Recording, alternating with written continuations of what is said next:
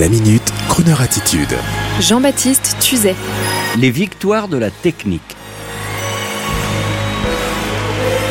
Vendredi dernier, comme chaque année, j'ai assisté à la soirée en live des victoires de la musique. J'adore le direct à la télévision. C'est quelque chose qui me galvanise. Le show va commencer, les caméras sont en place, le réalisateur donne le décompte. Attention, fin de la pub dans 30 secondes.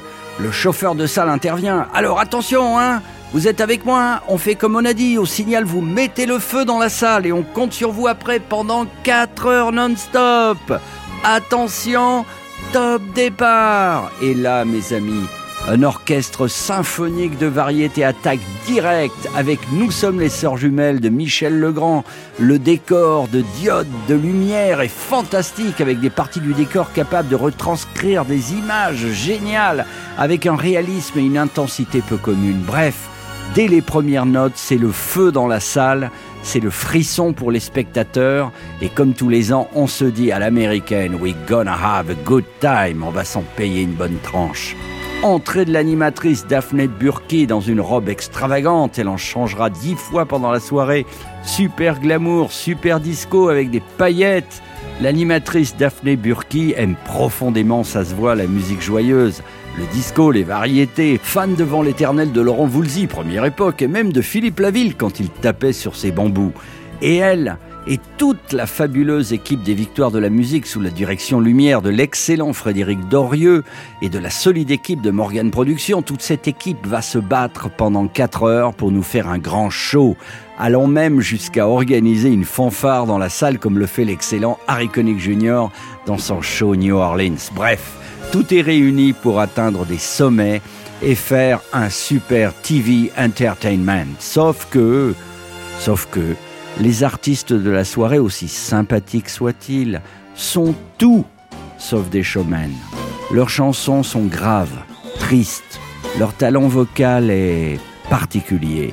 Leur talent tout court est sujet à l'air du temps, d'une société triste qui a peur et qui n'arrive pas à sortir de ses contradictions, de ses dilemmes. Même les braves chanteurs toulousains Big Flo et Oli, adorés des ados, se sont crus obligés de nous raconter une histoire de Paris en feu, la tour Eiffel explosée, avec comme une parabole de Français immigrés allant chercher exil ailleurs. La jolie Camélia Jordana a souhaité nous rappeler dans sa chanson les conflits violents en 1961 autour de l'Algérie française, de se remémorer pour nous les pauvres Algériens jetés dans la Seine dans une semi-guerre civile et l'étonnant Eddie de Préto, tel un pantomime bizarre, nous faisant une sorte de performance digne d'un tableau live dans un grand musée d'art moderne. Ah, laissez-moi vous dire, mes amis, que même avec les blagues amusantes de la sympathique animatrice, de tous ces gags qu'ils avaient préparés, rien à faire, pas moyen de sortir du grave, du sourd, de la torpeur, comme si sourire était devenu ringard, plaire has chanter avec une belle voix, une mélodie dépassée. Sauf quelques secondes au début, bien sûr, pour évacuer la disparition de Michel Legrand. Bref, je comprends mieux maintenant que ma fille de 17 ans se tourne vers les jeunes stars américaines et qu'avec ses potes de classe dans les soirées, ils finissent tous sur du Jean-Jacques Goldman et même sur les fameux lacs du Connemara de Michel Sardou. Bob Dylan disait Les temps changent. Oui, ils changent, et la rébellion s'organise. Et je vous assure que ce sont les toutes nouvelles générations qui vont l'organiser, cette rébellion, pour notre plus grand plaisir et pour celui de Croner Radio. On en reparlera. C'est le temps qui veut ça, 2019, pas les artistes. Et pour être fidèle à notre qualité première de ne jamais parler pour critiquer sur Croner Radio, je voulais une fois de plus rendre hommage à toute l'équipe technique et de production des Victoires de la musique pendant cette soirée où je suis toujours royalement invité, il faut le dire, grâce à un ami patron de médias qui préfère aller à la campagne. Il n'est pas le seul.